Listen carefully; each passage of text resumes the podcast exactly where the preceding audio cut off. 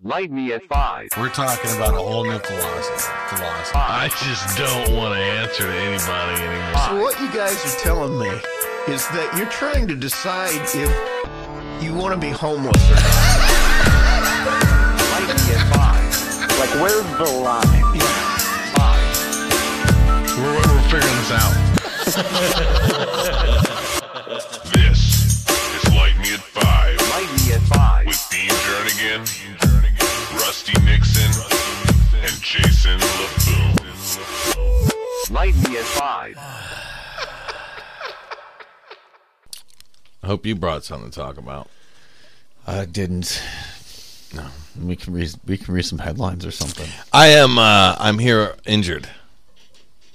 I apparently at some point in time I got up in the middle of the night and was to the bathroom or something. I didn't shut my door all the way, and about 2:30 a.m. A mastiff who's had an upset belly comes charging into my room and headbutted me to wake me up so that I could take him out, and he split my lip. So at 2:30 in the morning, I was outside concussed, spitting blood while he was taking a dump. I got to jump in on this because I think that's your fault. If you have a dog big enough that can beat the crap out of you, you probably that's on you. I feel like that dog's big enough to let himself out. Yeah, exactly. He's scared of the dark. You guys think I'm joking? No, I don't. That dog probably outweighs me. Oh yeah, he's 200 pounds. Yeah, that's bigger than me. Yeah, no, it's not even close to as big as me, but that's okay. But he's got like a 25-pound head, and I'm not sure he fully. I don't think he can see well right in front of his nose, so he will crash right into you. And I paid the price. So, okay. Concussed, spitting blood. I was out there while he was taking a dump. Yeah, that's what adulthood is, kids. Right there. 2 hours before you got to get up for work. Stumbling around. Did you go to work? But it wasn't last night. It's a weekend? It wasn't last night. Oh, it's okay. Yeah. All right. He's a comedian. It was always just the other day. Yeah, I made it the other day. All right. See how this day, he just blew the reality up. Thanks to the world's oldest intern who's working with some new equipment today. Yeah. Not that we're going to sound any better, but he's got like 3 more screens for some reason. I think Mike can explain that to me. He's playing Battleship on one of them. We didn't have a budget to fix how I sound. But he's got 3 computer screens now. He's got one. The biggest computer screen in the room turned sideways between 2 others. Well, in front of a video board that's from 1962. Well, that's a classic. I know. That's like a. What are those Les Paul? Is that the guitar that's like in the Lake Michigan? That's a tube-powered mixing board. He's got to order the vacuum tubes from Russia. They're the only ones that still make that shit. Oh, good for you! Thanks for that. I gotta say, so I fucked up. I listen to a lot of Audible, right? So it's audiobooks. Yeah. I got an Audible account. Sure. Venerable old Audible. I'm like a founding father of that thing. And I gave the password to my girlfriend. Okay. And nothing bad could happen here, right? And so now your feed is full of like Bigfoot romance novels. Right. Close. She's a scientist in the laboratory, and I started getting some on my pick list. So she got turned on to Audible, and she's a big fan now, and so she has her own Audible now. So she messed up though and put a bunch on my wish list that were laboratory romance novels. It was like, oh, no. Yeah, it was like One Girl, 2 Centrifuges. It's called Genetic Material. It's Love in a DNA Chamber. So I'm like, specimen. Right. So I get this little notification that something on my wish list just went on sale, and it was like one girl, two beakers, and a tray full of test tubes, and all Saturday night or whatever. And I look, I'm like, well, I didn't fucking ask for that. So now, because all these stupid programs talk to each other, right? I'm starting to get Dr. Feelgood and his laboratory specialist are showing up on my Facebook feed and on like my Google stuff. And now like it's starting to mess with me. I see it everywhere. So like now every time I see a lab coat, I'm starting to get a hard on. Changing my outlook a little bit. Thank God I didn't wear my lab coat today. Right? Yeah. Yeah. Can you hear me? Because I can't hear me at all in my mic. I can hear you. I can hear you. You guys hear me? Yeah, you're plenty loud. All right. Here, let me fix it for you. There we go. That help? Is that better? It is better. See? Someone's got to tighten the test tube. We got three monitors, but it's the fist that ends the headphone problem. Is. I had a TV that you had to just smack the crap out of. I had a dog you had to smack the crap out of. Yeah. Yeah. I still do. No, he smacks you back. He gave you a split lip. Now we know what really happened. It's dog abuse. There was a fight. I know. Well, I mean, I feel like it was a fair fight. You can't really beat that dog.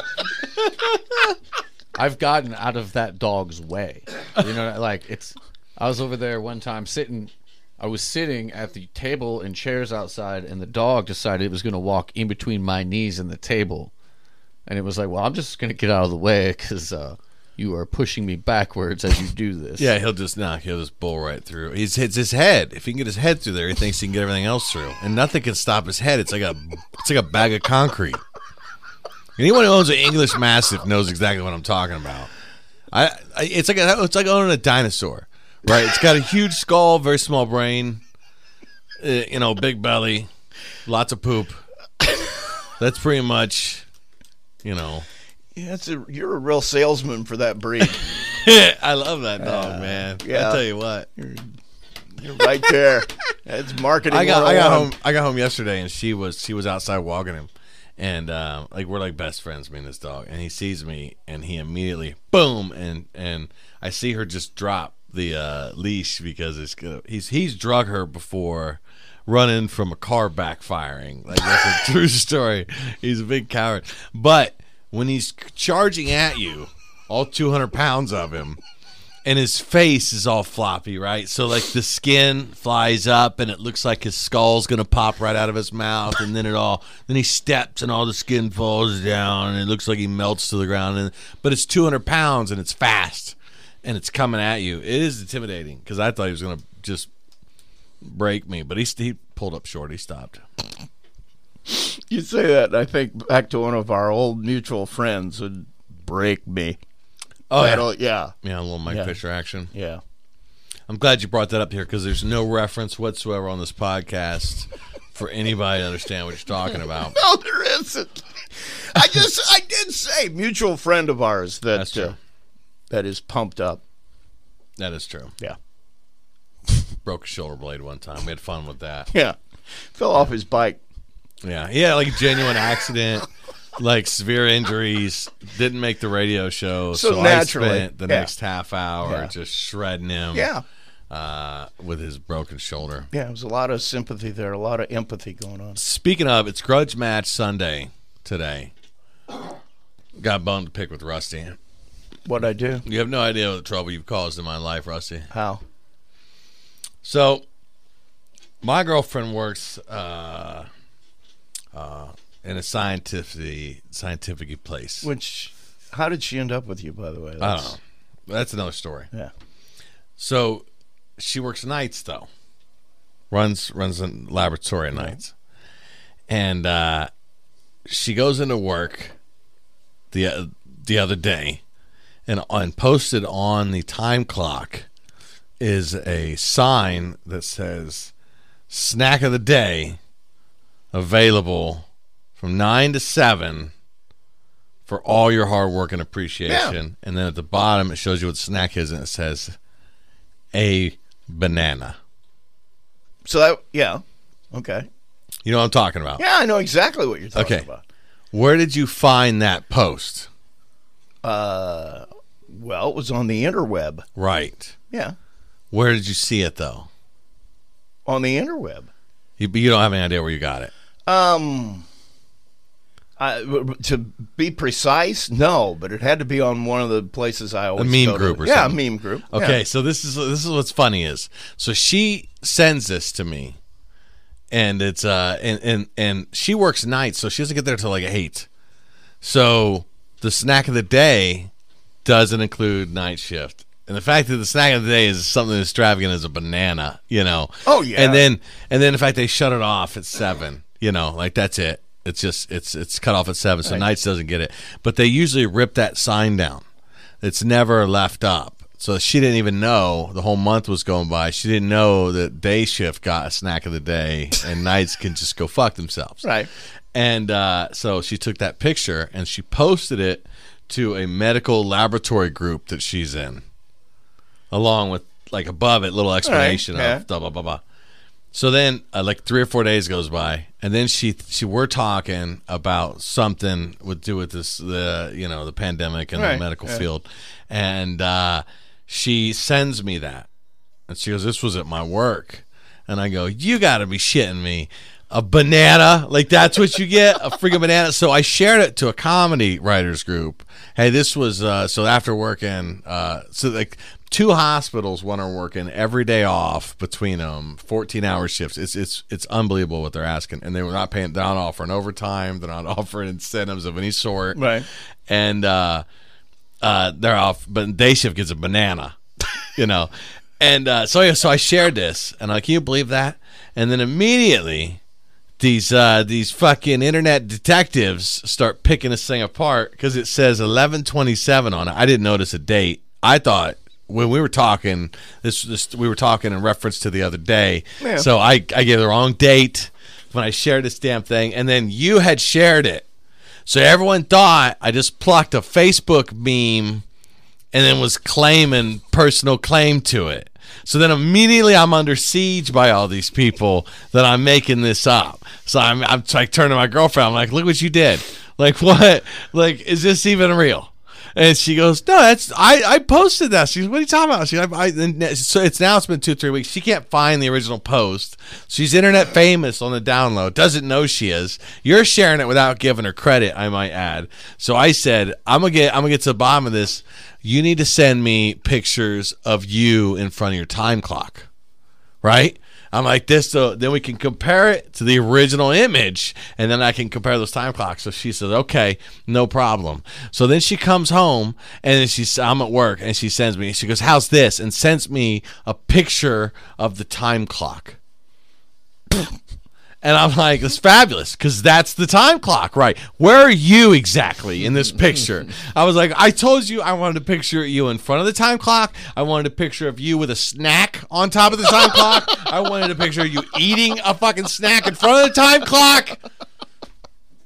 That's what she sent me. I was like, Jesus Christ, I'm looking at this, and I think it's fake. I was like, do better. Do better. So now I'm relying on her to go back to work and get a selfie in front of the time clock. No, until then, you were an internet Until then, joker. I'm just an asshole. Right. That's what I said. Trying to write bits off other people's memes. Oh, this is plagiarism. You got my name on trial here.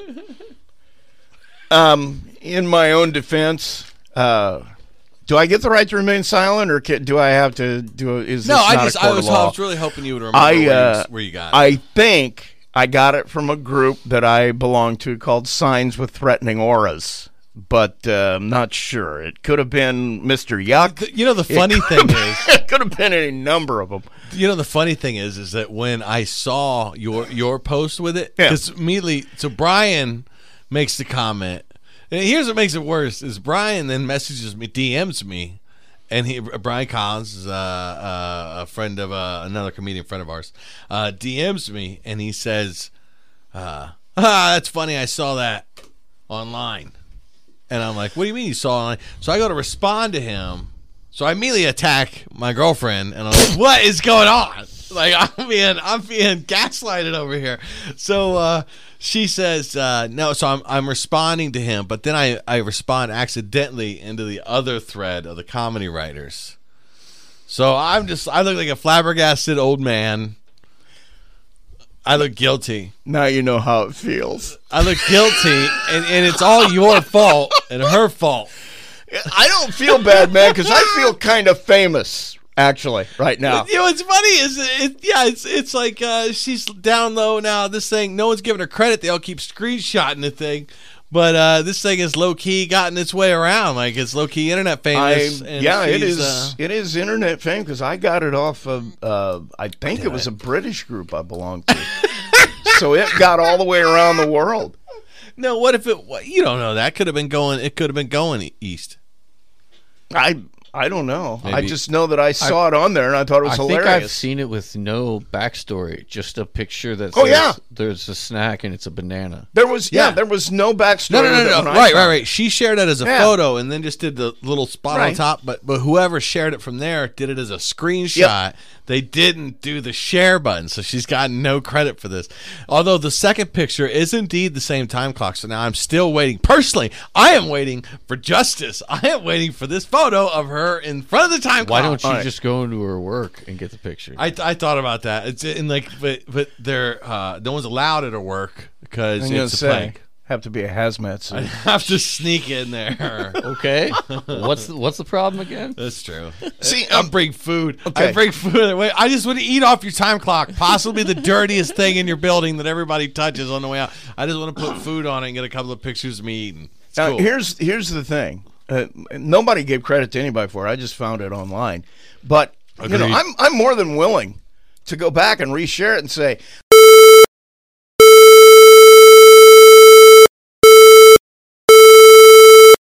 now, what's going to happen then? Will she be in trouble?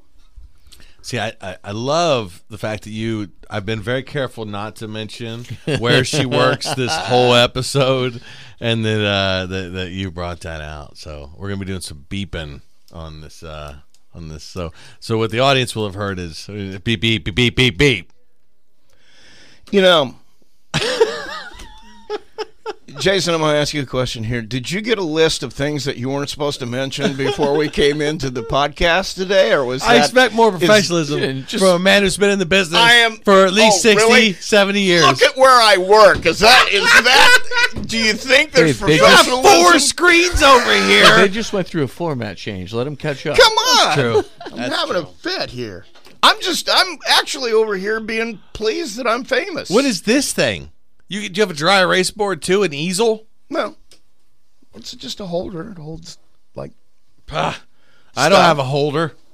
He doesn't even have a coaster. Listen to me. I am in here alone all day long. I deserve a holder.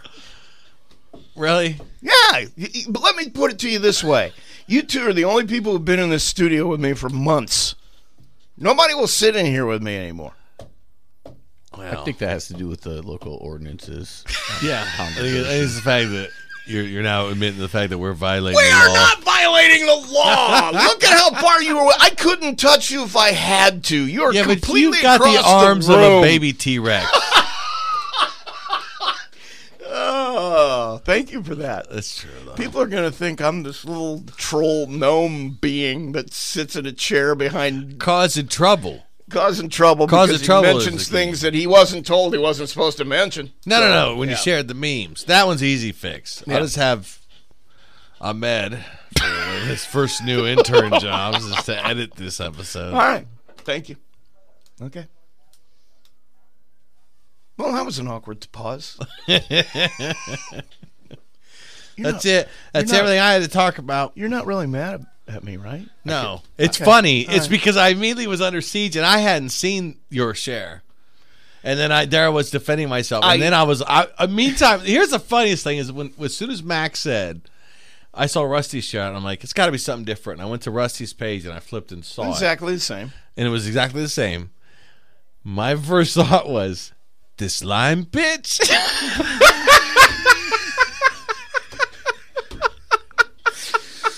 She gonna humiliate me like that?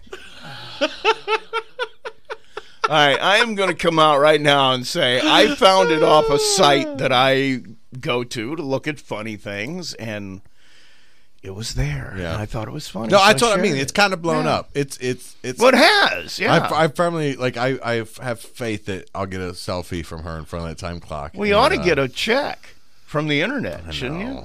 I don't know how that works. It doesn't. No, you get like Bitcoin shares. Bitcoin shares. Bitcoin? Yeah. I think that'd be fun to have some Bitcoin. I don't know what it is. But I think you use it in the dark web.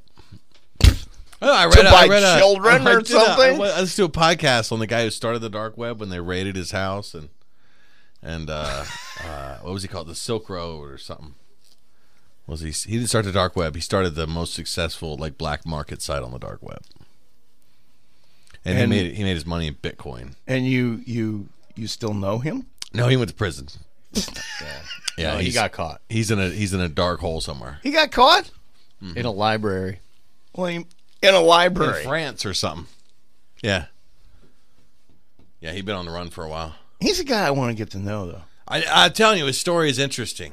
Yeah. Because what he did is he set up a dark website so that people could exchange illegal goods and all kinds of crazy stuff. I guess they got exchanged, and he got. Well, I'm pretty sure he started it because he was trying to get rid of some illegal goods. Yeah, well, it was drugs, as I understand. Like he was selling drugs. It's not like he was just like this guy that's like, I'm an entrepreneur. I'm just trying to. I'm just going to reach everybody. Trying to introduce people that can do business. There's a market. There's a market for everybody. We're just trying to make a living here. With all these, anyway, so he was trying to sell drugs, and he set it up as a market where you could go and buy large amounts of drugs, and then other people started selling everything on there, and then he got a little piece of reaction, and it was an interesting pod. Nothing wrong with that. Interesting pod is what it was. He just sat like a spider at the end of webs collecting. Yeah, well now he sits like a spider in a dungeon, just marching through. The sound of dripping water constantly in the background. Yeah. You guys think the economy is about to collapse again? I hope so. I think I just got this weird call from my bank, which makes me think that, like... You think they're going to call you first? Well... This is a great bank. I want to be part of it. They didn't give me any info. Mind you, okay, I don't have an account with this bank. as far as checkings and savings. I have a loan through them. I financed my car through this bank. Now, since I have one of those too. Since I financed this car, I've switched jobs. Yeah. And my income level has changed significantly in a downward pattern.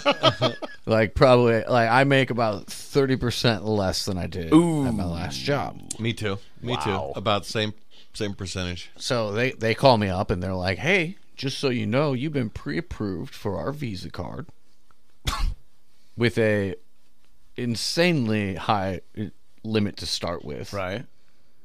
With an introductory rate of 1.5%. So, you know, I could transfer some old credit cards onto the, like, this sounds like a good deal." And I was like, "Well, here's the thing. Since the last time you've gotten information from me, my income information has changed." And they said, "We don't care. We're not even going to run the credit. If you want the card, we'll send you the information to sign." I was like, "All right, yeah, send it over." You know? But like, what kind of responsible lending is that? To when I tell you my income level has changed since the last time we saw. They probably still have that first stimulus money they're trying to spend. And if they don't spend it, they got to have so many like ruptured loans. So they can get aid. This guy's not going to pay this back. Hurry up and give it to me. I felt like I did everything I could to let them know that the amount they're giving me might be a mistake. They might want to recrunch some numbers. I feel like they were basically like, "Stop talking, dude. Do you want the card or not?" I feel like you did everything you could, man. I mean, like any situation where you're selling, say, drugs, weapons, And somebody goes, "Are you really sure you want to sell this to me?" I think everybody has a moral obligation to stop what they're doing and reassess the situation. I have nightmares while I'm standing in line at the bank. Do you really want to sell this to me? So you think the economy is going to collapse because they're offering you credit? No, yeah, because they're not even going to run it. They're just like, yeah, whatever. They were just like, dude, just, I don't know. It's almost like the lady I was talking to was like, man, if you sign this, I hit my fucking quota for the bonus this month. I don't want to do any more paperwork. Just please. It's almost Christmas. That's like when the cop pulls you over for going like 4 miles an hour over. You're like, what? Yeah. I got one left to fill. And then I'm good for the weekend. I was almost like, I make less money now. Who doesn't? What? You're still employed? Awesome. Well, that's a bonus in your name. You want a Maserati too? Maybe they're just extending credit to anyone who still has a job at this point. Well, God, I need to apply. It's entirely possible. Yeah. I've tried to lose my job. A dedicated effort. It just seems to fall short every day. Now, we're not supposed to mention where you work, right? So I don't make another faux pas. This guy. I'm just asking. It's his memory. It's going out. He didn't get the email. You're right. It sounds like some kind of back deal, back alley deal. Hey, you want this credit? Come on, man, just take it. Just take it. And they know where you live, so if some guys show up that look like big guys, you might want to not answer the door. It's actually through a pretty respected credit union in the area. Really? Yeah. And they because my credit, when I bought the reason I got the loan from them, I bought my car, I got pre-approved through my credit card company, and when I went to look at cars, the dealership's like, dude, I'm gonna run you for some other places too. This place had the best interest rate, right? So I went with them, and like I said, I've been paying them for a year now. A year goes by, and they're like, "You want a credit card with a higher limit than any credit card you've ever had before?" Sure. I'm used to disappointing people. My ability to pay that's been decreased by about 30%. Right? This comes with a membership to the Friars Club, just so you know. Oh, my God. Has that been our time? Yeah, it's good enough. All right. It's good enough. That's what you get, listeners. I got 3 screens. I can't be bothered with time. That's true. I usually try to help him out and look at the clock. He's watching Home Alone 2 on the third one. Probably. I know. I don't even know. I only know he's just got a recording going on one screen. That's the one screen I can see. The paint can hits the guy in the face. That's hilarious. The middle screen is just a mountain. Yeah. It's like a screensaver mountain. Look what I can do with this. I can take this and I can bring it over there. See? Isn't that neat? Oh, my God. It doesn't work any better or different, but I can do it. Here's what I'm saying is the justification. I don't know what has been going on. We're recording out of a radio station, and the owners have been in North Carolina, I believe, in lockdown, and the entire music catalog has changed while they were gone. He's got so much new equipment in here. I don't know. I'm not asking questions. Well, we were talking about credit cards earlier. I mean, that's everything but mics. God forbid we sound better. Why would we do some shit like that? See, that's the good thing about terrestrial radio is these bands don't go all the way to North Carolina. Yeah, you're exactly right. You kind of do whatever you want here right now. They are going to be fucking surprised when they walk back in that door. Oh, yeah. Yeah, baby. It's been Light Me at 5. I'm Dean Jernigan. I'm Jason LaFoon. And I'm the world's oldest intern. Rusty Nixon. Oh, don't say. That was on the list not to say. Boom. Coming up next, it's a Like Me at 5 flashback. Coming up next, it's a Like Me at 5 flashback. Not sure what we decided on for you, whether it was... Sage of the Tri-County area, I think so. We kicked around Imperator. That's true. We kicked around all kinds of notions. So I Which one did we land on? Do you remember? Both of those work for me. Okay. Just so. Well, today it'll be the sage of the Tri-County area. How's that? Good morning, Rusty. How you doing, man? Good. Yeah. I'm very excited about today's show.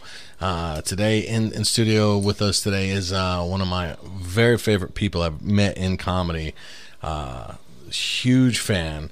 Been wanting to get her on from early on. Our schedules did not link up for the longest time, but I am very happy to have Farai Gotara with us today. Awesome. Did I do that right? I'm doing all right, Dean. Thanks for having me. Hey, Rusty. How you doing? I'm okay. Good.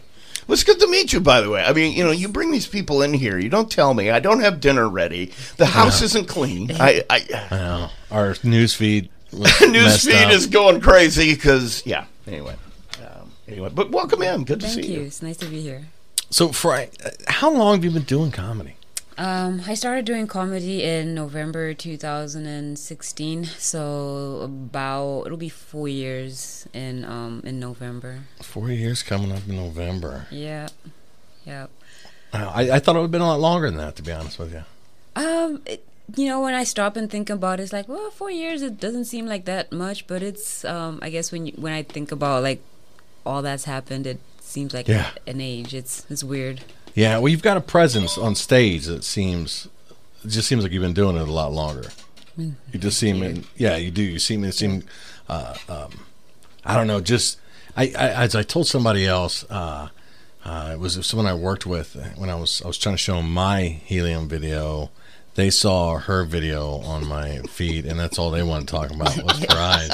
And I was like, you know, I got a video on it. He's like, yeah. But did you hear that part Farai said? And I was like, yeah. But I've got a video on there too. But the like, I told him, I said, man, he's like, I can listen to her tell stories all day. And I was like, yeah, I've noticed that. It's your tone of voice.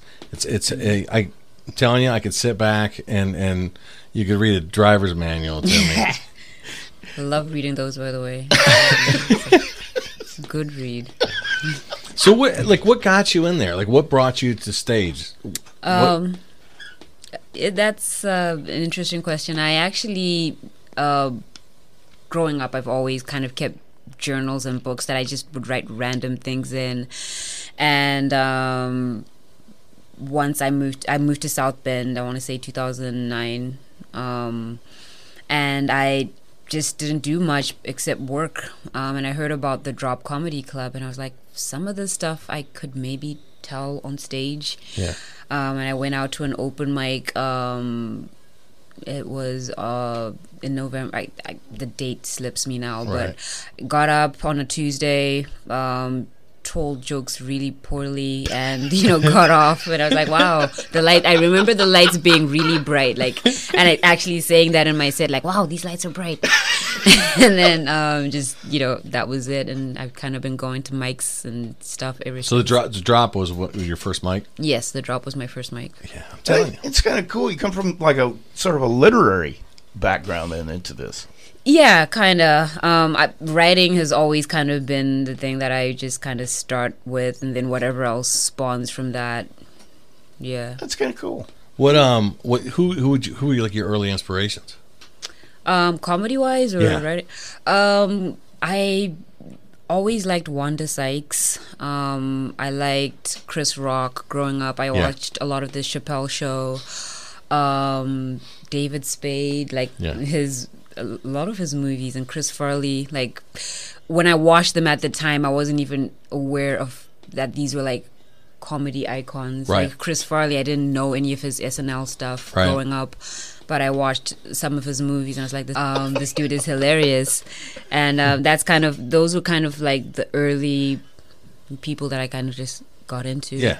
Yeah, I was big in that was the 90s, I would say, SNL, where you had Sandler with the turkey songs and the Farley and playing the lunch lady. Phil Hartman, I was a big Phil Hartman fan. Like that back, I used to say now, but when Saturday Night Live was good, I was a big fan. But it was good a long time before that. It was too. I can tell you about that when we sit around and talk about the old days. The last of the really good Saturday Night Live is what I should say. But the Chris Rock was one of mine. Oh man, yeah. Like he was on his HBO specials. Like it, you know, if I had to cut a kid to get to watch one of those specials, like that was a big deal. Yeah. If my buddy Ricky Ashcraft's dad had HBO, and he was pretty lenient as to what we could get into. So that was one of the big highlights at Ricky's house was we were getting to watch these. And I remember Gary Shandling, I think, was on there back in the day a lot. Oh yeah, yeah, on HBO, yeah, a lot. But Chris Rock. Yeah, big time, man. Big time, big Chris Rock fan. Well, you know, and what's funny to me though is is there anybody that Dave Chappelle hasn't influenced? I mean, he's becoming that guy. It's hard, honestly. Currently, it's hard. It'd be harder to find a bigger name than Chappelle. Oh, really? And that guy took off. He took his time off and came back, and immediately was the number one draw. Right. The minute he appeared. And even if you heard his early comedy, right when he came back, he was rusty. For Chappelle, he was rusty, but he has a camp. He just did some Chappelle camp. Steve Frito went, and Burr was there, and man, I list the names that were. It was like an outdoor. I'm not sure where it was. It was a fest. Camp fest. Yeah, it was like a comedy camp. Mm. Yeah, sounds cool. Yeah, I wish I'd have known about it. Well, prior.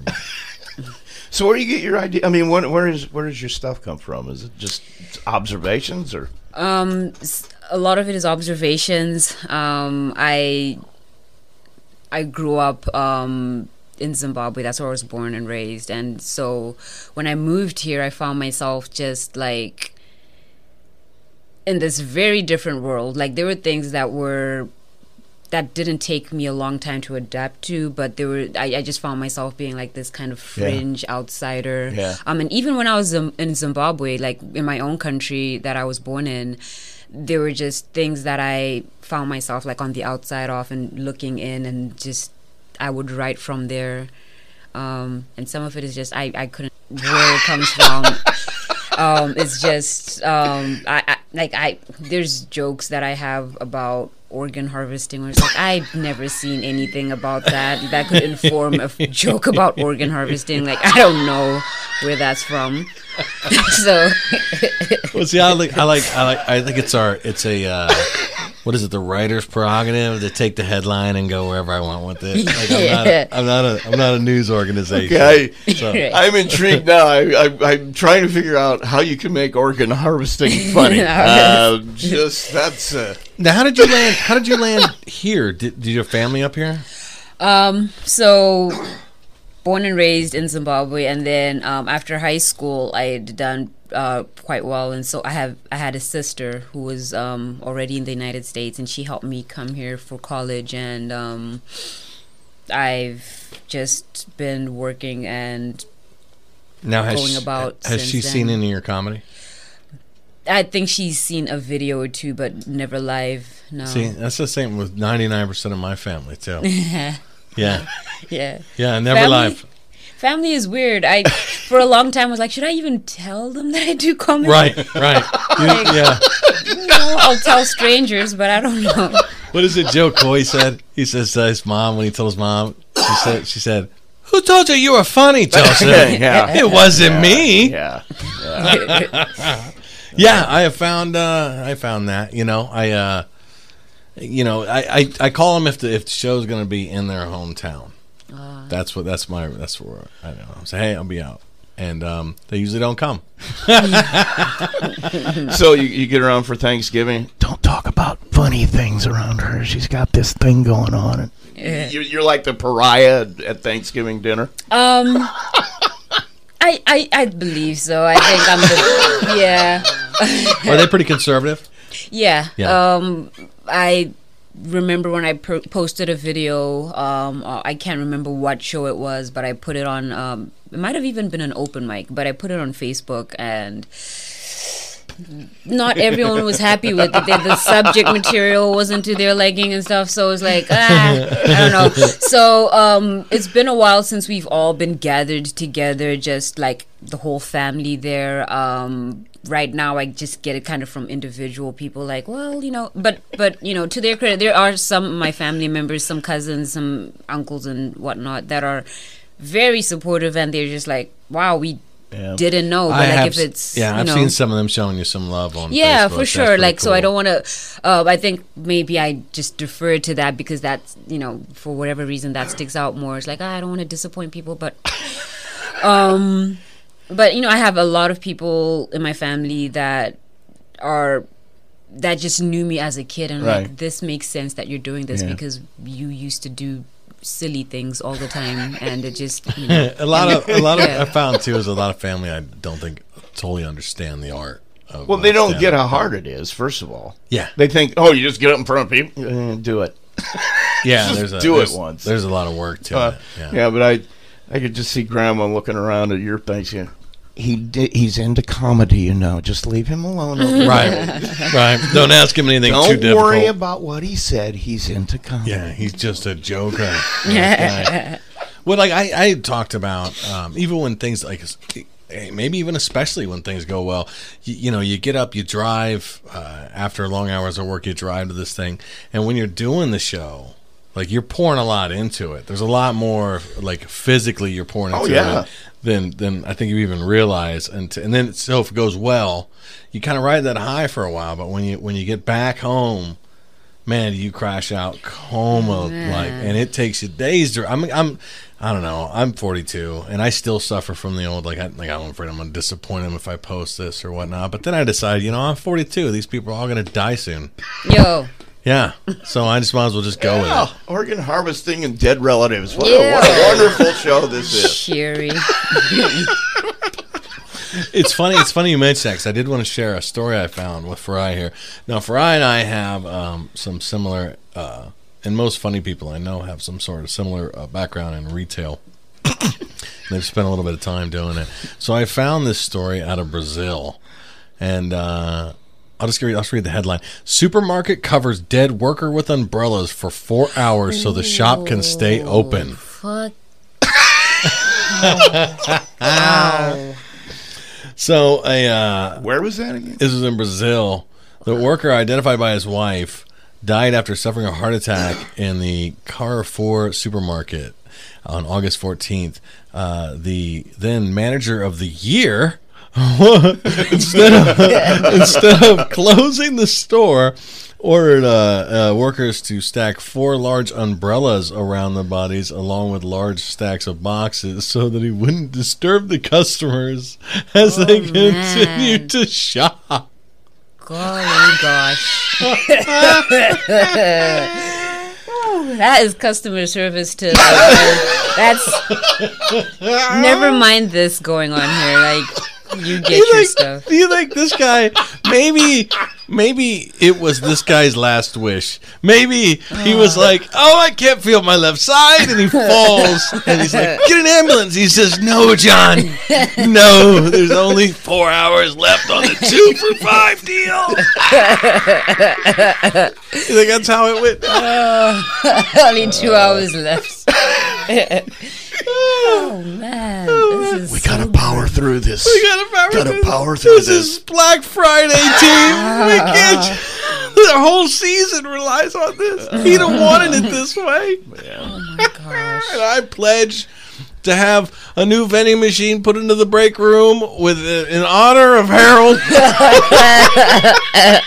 Okay, now that would be cool if they do put a plaque up on that site. Oh, that has like a cappuccino little thing out of it, you know? We'd be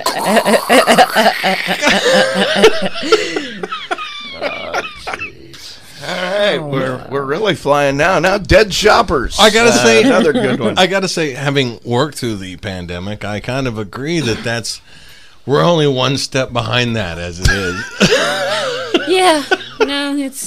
You used to have a theory on what should be available for Walmart employees, and what was that again? Complimentary bongs. You know.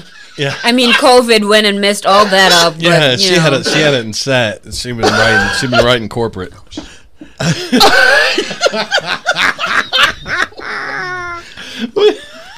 Oh, don't worry about it. Don't worry about it. It's fine. It's fine. Listen. Yeah. You know, this is a small town radio station. Everything falls apart at some point. Okay. Everything is falling apart. Okay. Not a big deal. Not a big deal. You're perfect. Believe me. Yeah. Oh, this is. I'm just happy it was disinfected before the show. I got rid of my responsibility. I disinfected it. So. Yeah. Out there in radio land, some part of Farai's mic just the puff screen. It's not essential. Not essential. Fell off. Yeah. It's definitely. It's very on brand for 2020 though. It's like. Big things fall apart. Yeah. Little things. Yeah. Everything. Yeah. Yeah. Oh man, isn't that the truth? We got some tomatoes growing in our garden. That's a bonus. You do? Oh yeah, yeah. I've been hitting up the little. I thought they were going to be the. We forgot which ones we planted where, right? So it was like, So there's these tomatoes in there. The beefsteak tomatoes are supposed to be huge. So they start coming up. I'm like, yeah, it's all cherry tomatoes that's coming up. It's just they turn red, and I'm like, what? Why is it red already? So I'm sure you planted them in the right spot. I mean, yeah, and then she planted some Russian. They're called like mammoth Russian sunflowers. They can grow like 30 feet. Okay. Holy. Yeah, yet another Russian invasion that wasn't clear through me, and so the things keep leaning. So one of the kids had stuck a step stool, at the foot of this thing to keep it up. And I was like, nature has chosen, and I'm pretty sure an old timey judge too. Here, after being found guilty, I kicked the stool out, and the sunflower falls over. Yeah. It was an ongoing thing there for a while. They kept propping it back up, and I kept kicking the stool back up. You just don't like the sunflower. No, it's that if it has fallen, it is given up. There's no like resurrecting. There's no power of attorney. Like bring me back. It's not DNR for the flowers. Yeah, that's not how this happens. It's this goes. Nature is chosen. Well, it could just be old. It's Russian. Shouldn't even be here. Okay. It's probably the free American air that's wilting it.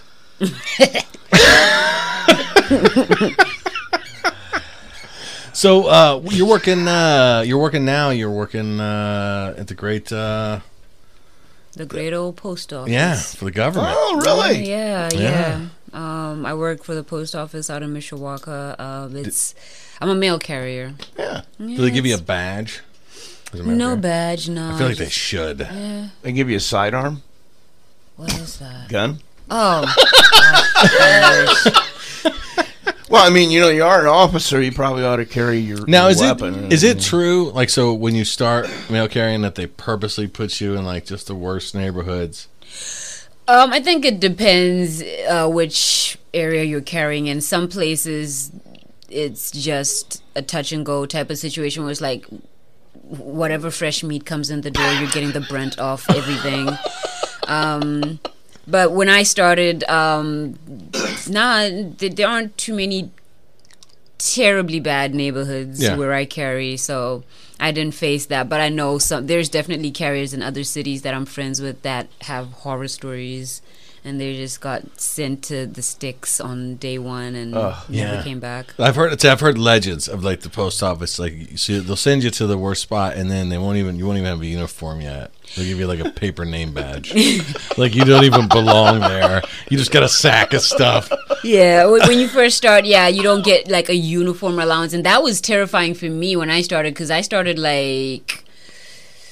Late, like November, December, thereabouts, and I had, nothing to identify me as a postal worker, and I was doing packages, and they didn't have like an official vehicle for me, like so it was just, me showing up to people's homes with packages, sometimes without, to knock on their door, and they're like, who is this weird mother? Like, who is this person? I'm terrified, like. Yeah, I feel like they could, like, give me a shirt or something, you know? Like, I just found this box in Leroy's car. Right. I'm just going to set it on your porch. I want to deliver it to you. Just a hat would be nice. Just a hat. That's what I'm saying. These are the stories I heard, is that they're just like, okay, all right, let's get in an unmarked van and then just pull up to some neighborhood and randomly kick some guy out with a bag of goods. That's what I'm thinking, is this is a perfect storm of misunderstanding. Absolutely. Yeah. That's the best way I've heard it put. It really is. I mean, if I see somebody, as you said, driving around in an unmarked van in my neighborhood, and they've got a bag with them, and there's no, and I'm no.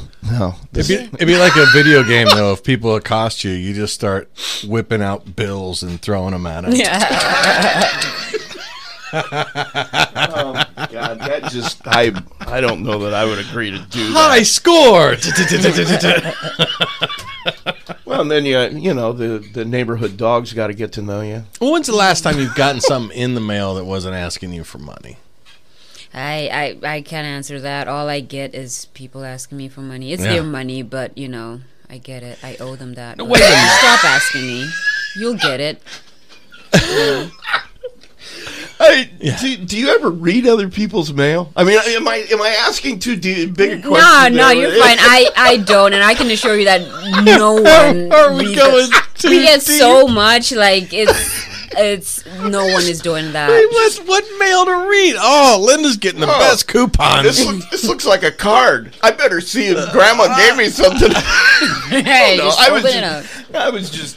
Well, you still have the old, like I, the other day, I was sending a money order, and then of course, you know, I look over both shoulders, and then I grab the Navy recruiting little thing at the mail office, and I wrap my money order in it so you can't tell it's a money order. Like, there's somebody to this day, like, sitting in a room holding them up to the light. You have a money order. Sticking in your pocket. 18,000 of these things flipping through every second, and like, there's some guy going, "Boom! Been doing this for 25 years. That's a $50 bill." I still do it. I was gonna say, I still do that. So you're telling us we're afraid for absolutely no reason. Yeah. Oh, okay. I'm amazed it all gets there. It's a really complex system. Like, it's seeing it from the inside, the processing and the way they set that up. I have a lot of respect for everything that came before me, because that place is... It's crazy. What? Yeah. Like, there's very few other jobs that's had as many shooters that come from within. Usually it's someone from the outside, but not in the mail shooting industry. Okay, I'm wanting to get the inside of the mail. So can you see it in those guys' eyes when you think they're just gonna? That's it. Oh. It's got to be Christmas, right? Yeah. In my day, that was a thing. Going postal. Now, what do you do with? What do you do with? Have you been there through a holiday? Yeah, I've been there through the holiday. What do they do with all the ones that are marked North Pole? Oh, see, I just toss them in the giant bin, and they go to get sorted somewhere else. I don't know. I'm looking for the North Pole mail. I know Santa Claus, Indiana. If you write the city of Santa Claus, Indiana, like, they hand out those letters, and they try to write you back. Oh, like the one, yeah. I've heard of people doing that, where they'll take it and write back like they're Santa. Now it seems like a dangerous prospect, letting your kid just write strangers. Then just do it online. Well, I know. That's what I'm saying. We don't need mail anymore. Yeah. We've streamlined that whole process for the offender. Yeah, streamlined the process. Yep, that's true. You don't have to worry about mail anymore. It's not even for the offender. Like, you could type in a part number, and a chicken bikini clown will come up as one of the search engines, and you're like, "Well, I literally am looking for a starter." Yeah. Man. But all you need to do is just need to throw a couple of umbrellas over it, stack some boxes. I would love to have seen the look on those employees' faces when he's like, "Juan, go back and get all those boxes from the produce truck earlier, and Linda, go ahead and open up that umbrella display. The green one that blends right in.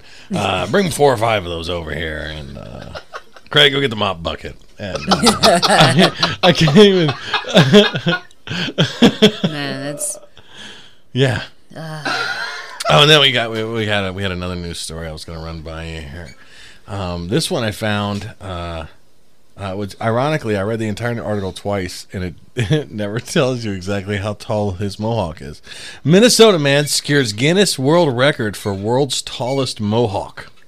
Whoa! And now he rides a motorcycle, and it says that he did fall short of having the tallest spike. The tallest individual spike is 44 inches. So they said if he fell just short of that. So I'm gonna say around 40 inches is this guy's mohawk.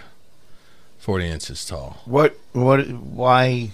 Guinness Book, man. Guinness Book World Records. I guess I don't understand the mechanics of a mohawk, and wouldn't that count as the?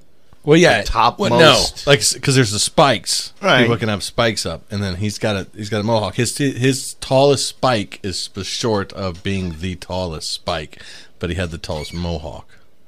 It's a whole category, man. The judges. I guess I don't.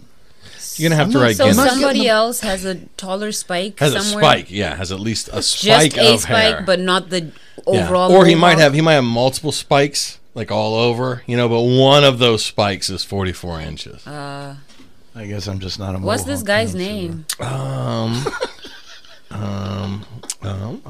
Joseph. How are you called Joseph with a like that? That you should be Phoenix, like with an FE or something. You should be Ragnar.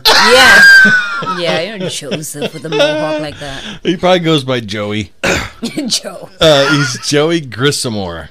And we were just talking about, he goes, well, then somebody else is going to take it, so he won't be able to have it for long. And I go, man, he's had to have that thing for years in order to get to this point. Yeah, but there are people coming up behind him, man. Now, when I was... that's competitive, like the world of sharp mohawks. Well, like you said that with certainty. Well, there is like the fingernail guy. Right, but his hand's useless. His fingernails are so long, but still he's in that book. I guess I don't know fingernail guy either. Oh yeah, mohawk man and fingernail guy. When I was a kid, when I go to the library at the elementary school, I would check out the Guinness Book of World Records religiously every year. They come out, you'd be like, "Ooh, I got a new one!" You flip through it and be like, "That guy still got the fingernail record." The fingernail. Oh, jeez. The fingernail record. Do they end up curling the fingernail? Yeah, they do. They do. They all grow together. It's this hideous thing that makes one hand unusable. But I don't know. Maybe there's some Guinness money involved. I don't know. I wonder what that paycheck is. I can't imagine. It's much. Yeah, got to be something. It's got. Well, I don't know. Maybe it's just the notoriety. I guess. Because I used to, when I was a kid, I would look at this and I'd be like, how do we know that's officially the longest? There could be some guy in a village somewhere that's blown all that away. You would actually do conspiracy theories about the Guinness Book of World Records. I think you're connected. You're connected. That's how you get in that thing. Oh, man. Yeah. You had an interesting childhood. I had... I should have gotten. I had the most satisfying sleep in history, and nobody believes me because Guinness won't write me back. The most satisfying sleep in history. My uncle Harold was the most dedicated grocer man in Brazil. Record profits, that guy. Record profits. Oh man, we'd be in a meeting and he'd say, "We're gonna break last year's record," somebody would be like, "Over my dead body," and he'd be like, "You better believe it, buddy. That's what it takes." Oh, man. Do you guys ever have rim shots at shows for him so he can have that thing going on every time? I don't really do the one-liners. We got some guys that can do some one-liners that are good. But I wish I had more because there's a lot of times when I've got...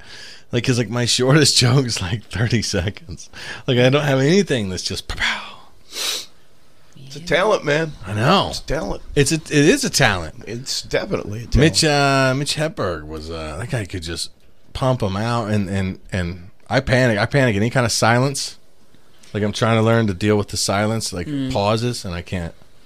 Yeah, like I watch back sometimes some of my old stuff, and it's like let the audience laugh and just have a break before going on because it's just so into the next thing. And well, I think part of the problem is that when you're always given the shorter times, right? So like I'm always trying to crunch. Yeah. Like if you give me 20, then I can sit back and relax more. But like when I'm rolling on 10, I'm usually Right, you got to get it out. Yeah, you got to get it out. I got to get the punchlines out, man. Yeah. Got to get it out. All right. Farai, I want to thank you so much for coming in. Hey, it was really wonderful. Thank you for having me. Light me at 5. 5. 5. 5. Light me at 5. 5. 5. 5. Light me at 5.